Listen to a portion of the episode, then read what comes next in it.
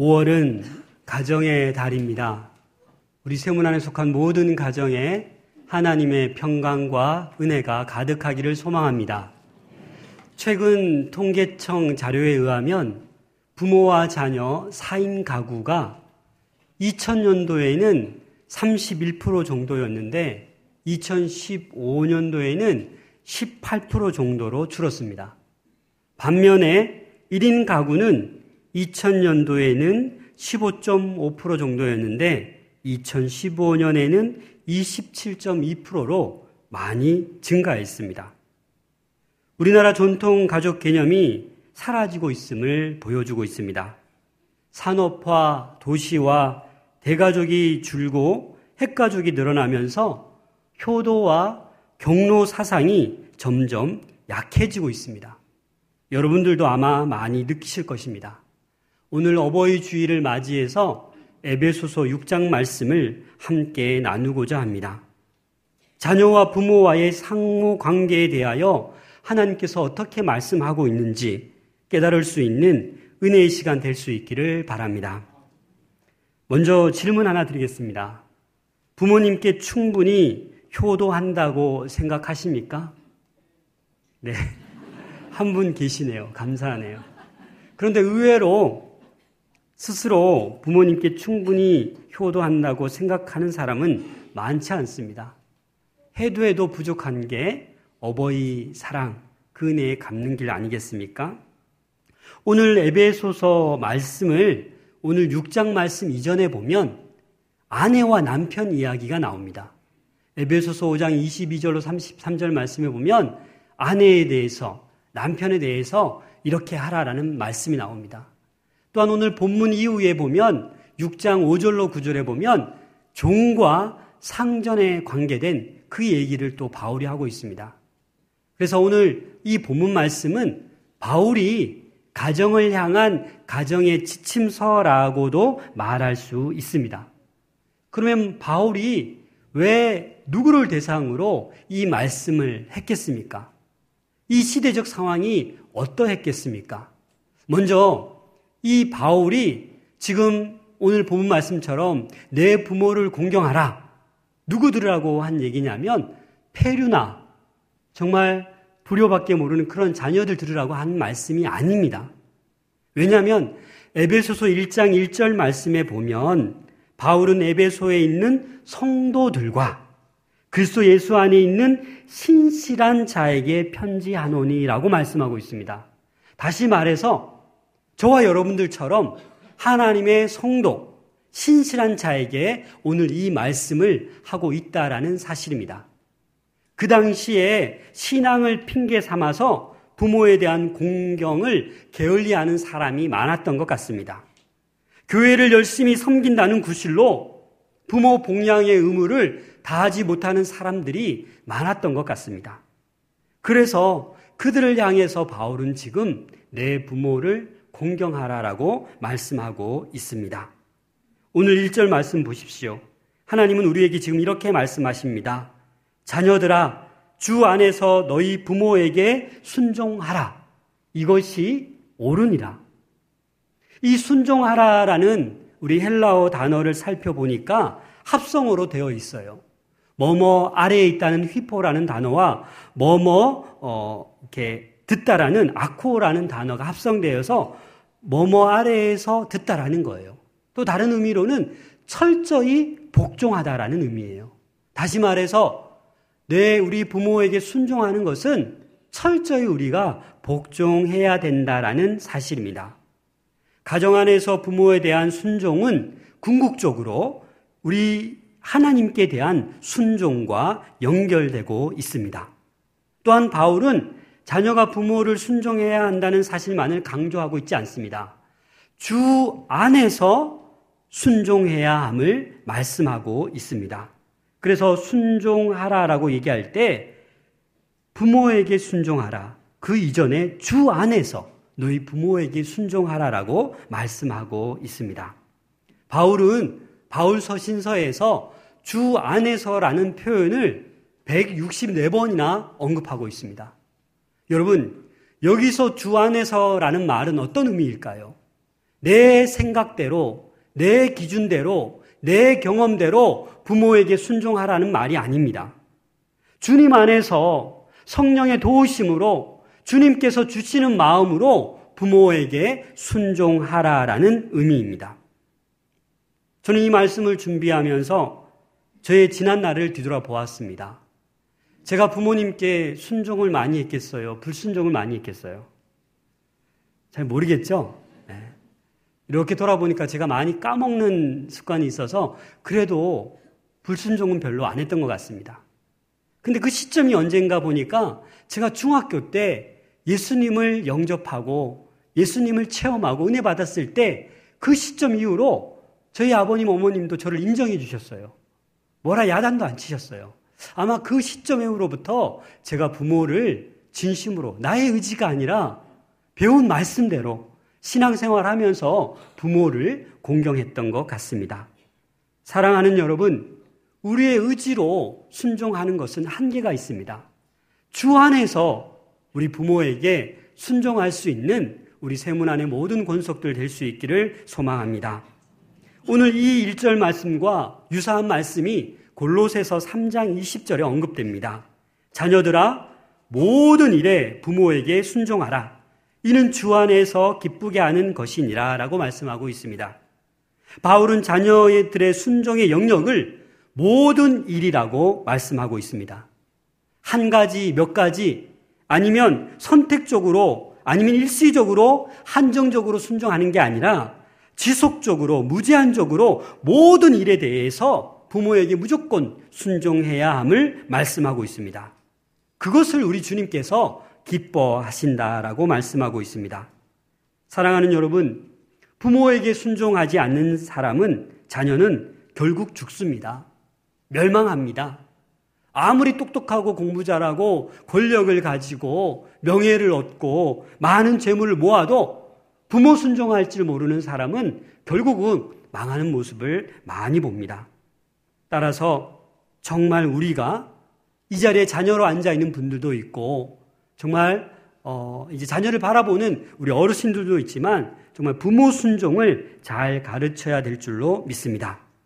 2절 말씀에 보면 내 아버지와 어머니를 공경하라. 이것은 약속 있는 첫 계명이다라고 말씀하고 있습니다. 이 공경의 단어가 한문이기 때문에 쉽지 않습니다. 그 의미를 제가 설명하기 이전에 어떤 초등학교 1, 2학년 되는 부서에서 10개명을 어, 다 암송하게 하고 시험을 봤다고 합니다. 10개명을 써보라고. 근데 그 중에 어떤 한 친구가 아, 내 부모를 공, 공, 해서 썼는데 뭐라고 썼는지 아십니까? 내 부모를 공격하라. 근데 우리는 웃으면서 넘어가지만 저는 좀 마음이 편치 않습니다. 요즘 아이들이, 어린 아이들이 부모에게 마구 대합니다. 막 공격합니다. 그런 세상이 되었어요. 왜 그럴까요? 부모에 대한 공경에 대해서 제대로 교육을 받지 못하기 때문에 그렇습니다. 오늘 이 내 부모를 공경하라. 이것은 약속 있는 첫 계명이다. 무슨 말이냐면요. 10계명 가운데 1계명에서 3계명은 하나님에 관한 거예요. 5에서 10계명은 우리 인간에 관련된 계명이에요. 그런데 다시 나눠보면 1에서 4계명은 하나님을 섬기라는 것이고 5절은 부모를 섬기라는 것이고 6절에서 10절은 이웃을 섬기라는 말씀입니다. 다시 말해서 이 부모 공경의 문제는 뭐예요? 다리 역할을 하는 거예요. 부모를 공경하지 않는 사람이 어찌 하나님을 공경하겠습니까? 부모를 공경하지 않는 사람이 어찌 이웃을 섬긴다라고 말할 수 있겠습니까? 그것은 위선입니다. 그리고 왜 약속 있는 첫 계명이냐고 하면 6계명은 살인하지 말라예요. 7계명은 간음하지 말라. 8계명은 도둑질하지 말라. 그렇게 끝나는 거예요. 그런데 5계명은 어떻게 해요? 내 부모를 공경하라. 그 다음에 약속이 따라와요. 그리하면 너의 하나님 나 여호와가 내게 준 땅에서 내 생명이 길리라. 그렇게 약속해 주는 거예요. 바울은 이걸 표현을 약간 바꿨죠. 똑같은 내용이에요. 내가 잘 되고 땅에서 장수하리라. 여러분, 공경하다. 이 공경은 히브리어로 카베드라는 단어입니다. 그 의미는 누구에게 무게를 두다, 누구를 중요한 분으로 대하다라는 말씀입니다. 다시 말해서 우리가 부모를 공경하는 것은 무게를 두는 거예요. 부모를 경홀히 여기는 게 아니에요. 정말 귀중하게 여기는 거예요. 가장 중요한 분으로 하나님 다음으로 소중한 분으로 우리 마음에 품고 섬기는 거예요. 그리고 이 단어는요, 정신적인 공경뿐만 아니라 물질적인 봉양까지 죽으실 때까지 이 땅의 삶이 다할 때까지 자신의 부모님을 지속적으로 봉양하는 그 단어가 이 카베드라는 공경의 단어입니다. 사랑하는 여러분, 부모를 잘 공경하고 계십니까? 정신적인 공경뿐만 아니라 물질적인 봉양까지 공경할 수 있는 여러분들 될 수 있기를 주님의 이름으로 부탁을 드립니다. 제가 조기 교육을 좀 했어요. 저희 딸이, 첫째 딸이 7살 때 불러다가 엄마 아빠는 아빠 은퇴하고 나면 아무것도 없으니까 너는 정말 훌륭한 사람 돼서 엄마 아빠 먹여 살려야 돼. 그런 얘기를 제가 좀 조기 교육을 좀 했어요. 그런데 좀 시간이 지나고 아내가 전화가 왔어요. 여보, 우리 딸 장래 희망이 뭔지 아세요? 어, 뭔데? 슈퍼마켓 주인. 그래서 들으면서도 처음 듣는 얘기라서 좀 마음이 좀, 좀 편하지 않았어요. 왜 그러지? 많고 많은데, 그 나쁘다는 게 아니라, 아직 어린데 더그 대통령 꿈도 있고 뭐 많잖아요. 그래서 한번 불렀어요. 아유, 우리, 음, 여기 와봐 해서 불러서, 어, 왜 슈퍼, 아, 슈퍼마켓 주인이 되고 싶어 했더니, 아빠, 그래야 엄마 아빠 제가 먹여 살리죠. 슈퍼마켓 주인 하면 죽을 일, 굶어 죽을 일은 없어. 이렇게 얘기하는 거예요. 지금은 꿈이 바뀌었어요. 여러분 바뀌더라고요. 사랑하는 여러분, 우리가 부모를 공경해야 되는 건 당연한 것입니다. 왜냐하면 제6계명 살인하지 말라, 가늠하지 말라, 도둑질하지 말라. 이거보다 사실 중요한 게 뭐냐면 내 부모를 공경하라는 거예요. 공경하지 않으면 구약에 보면요. 내 부모를 업심 여기고 경홀히 여기고 대, 대들고 이러면 바로 어떻게 해요? 돌로 쳐 죽이게 돼 있어요.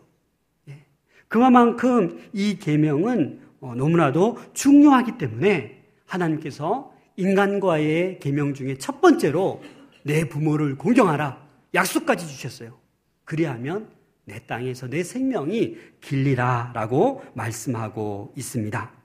사랑하는 여러분, 정말 이 땅 살면서 잘 되고 싶으십니까? 건강하게 행복하게 오래 살고 싶으십니까?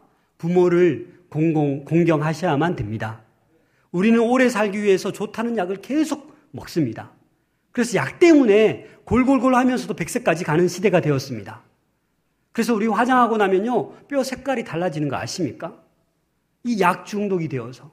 그러나 여러분, 하나님께서 말씀하시는 건 우리가 주의 영으로 충만해서 늘 주 안에 거하면서 부모를 공경하면 정말 잘 되고 장수한다 이 말은요, 그냥 길게 생명을 산다라는 말이 아니에요. 행복하게 살아간다는 의미가 있습니다.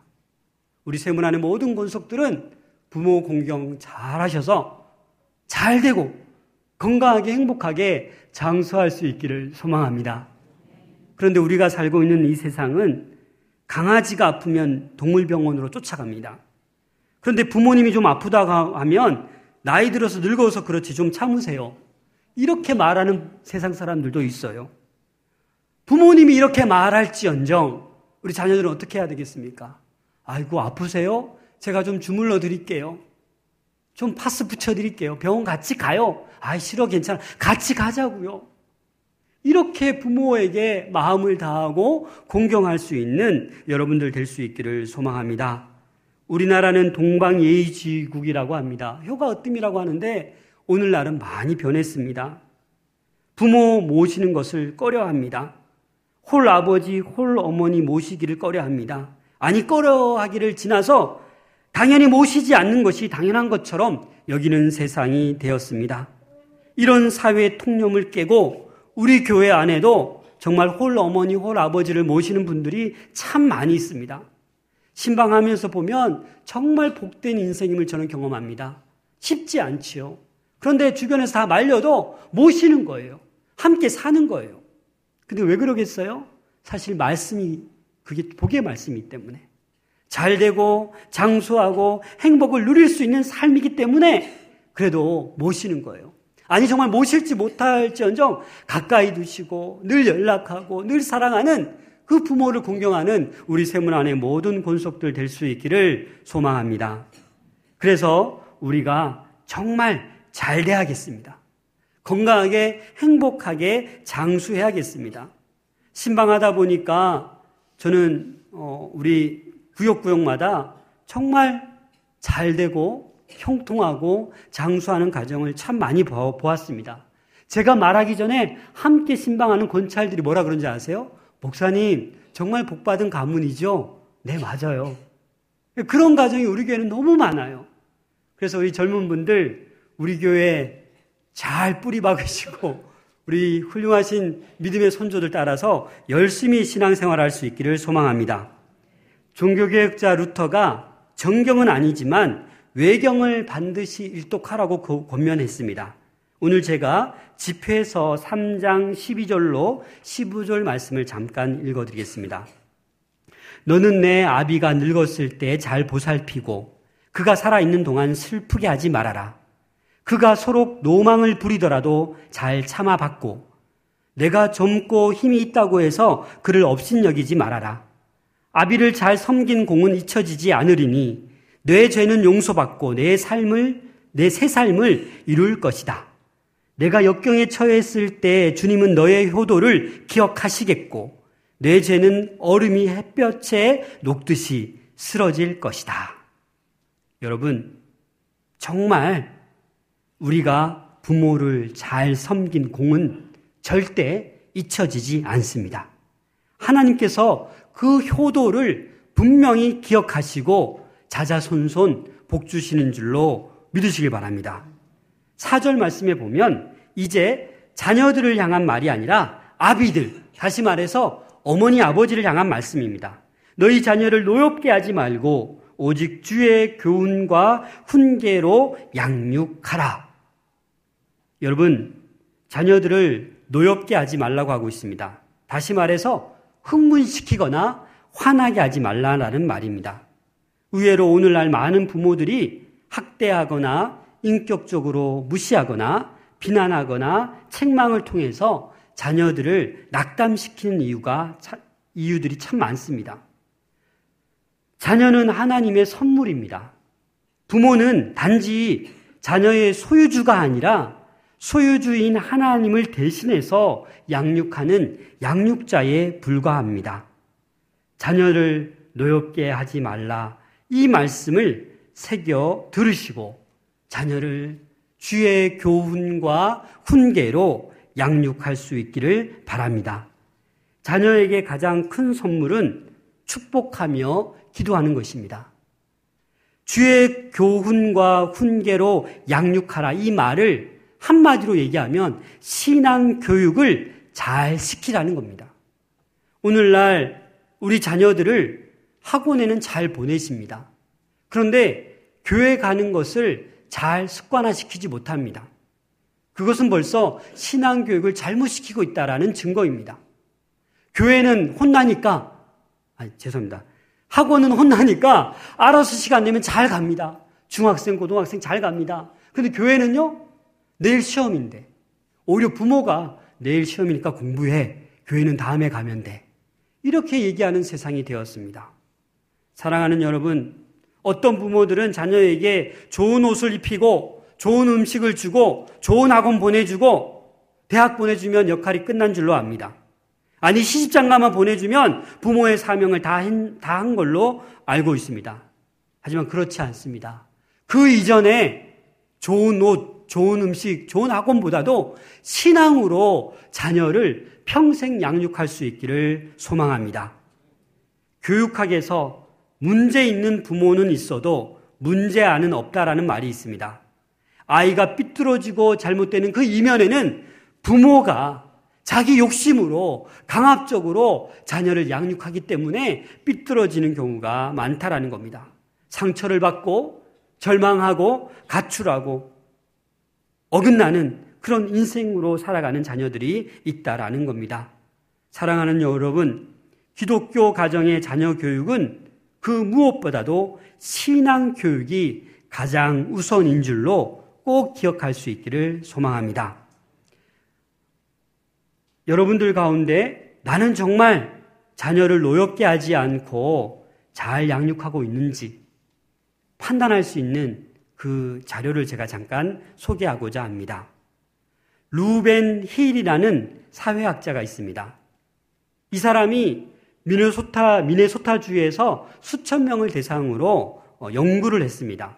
10대 부모들, 10대들을 향해서 조사를 했습니다. 어, 뭐냐면, 어, 자녀에게 훈계를 잘하는 부모, 많이 하는 부부, 또 전혀 안 하는 부모, 또 사랑을 많이 하는 부모, 전혀 안 하는 부모로 이렇게 나, 네 가지로 나눴어요. 여러분들은 어디에 속하는지 한번 보세요. 첫 번째는 허용하는 부모입니다. 사랑은 많은데 훈계나 통제를 하지 않아요. 오늘날 젊은 부부들이 여기에 속합니다. 자녀가 하나밖에 없기 때문에 혼내지를 못해요. 사달라는 거 다 사줘요. 그냥 뗐으면 다 그냥 줘버려요. 이게 허용하는 부모예요. 태만한 부모가 있습니다. 사랑도 없고 훈계도 없어요. 그냥 방치하는 거예요. 이런 아이는 자라면 이 아픔이 있습니다. 저는 홀로 컸어요, 목사님. 엄마, 아빠 맞벌이 하시느라 저는 아무 사랑도 못 받았어요. 이렇게 고백하는 아이들이 있습니다. 세 번째로는 권위주의적인 부모가 있습니다. 사랑은 없는데 매일 볼 때마다 훈계하는 거예요. 이런 자녀를 어떻게 해요? 잘 가출합니다. 혹시 여러분들 가운데 훈계만 잘하는 부모 있습니까? 마지막으로 어떤 부모냐? 권위 있는 부모입니다. 사랑도 많이 주고 훈계도 많이 하고 말씀으로 교훈, 교훈하는 그런 부모. 이런 부모는 자녀와 교제를 잘합니다. 대화가 잘 됩니다. 시간만 나면 함께하고 얘기합니다. 우리 세문 안의 모든 부모들은 자녀를 이 네 번째 권위 있는 부모로 교제하는 부모로 자녀를 양육할 수 있기를 부탁드립니다. 제가 이 말씀을 준비하면서 에베소서 말씀을 계속 읽으면서 새로운 걸 제가 발견했습니다. 뭐냐면 두 가지 특징을 발견했어요.